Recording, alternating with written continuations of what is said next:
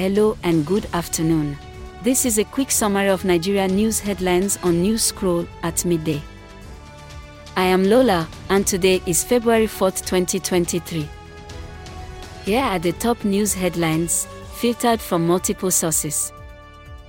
PDP's Atiku Abubakar confirms he has completed his plan for Nigeria's restructuring.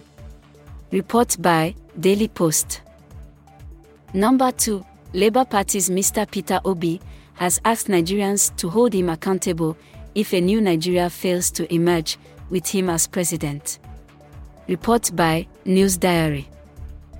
Our final three headlines are as reported by The Guardian, Legit NG, and Daily Trust.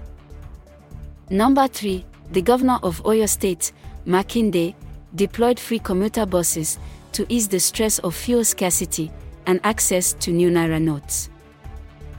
4. Artificial intelligence was searched more than ever in 2022 around the world, with Nigerian users searching for the term 100% more in 2021. 5. The federal government and France signed a grant agreement of 1.2 million euros for the development of a strategy for agriculture and food markets in Nigeria. This rounds up midday headlines from Newscroll.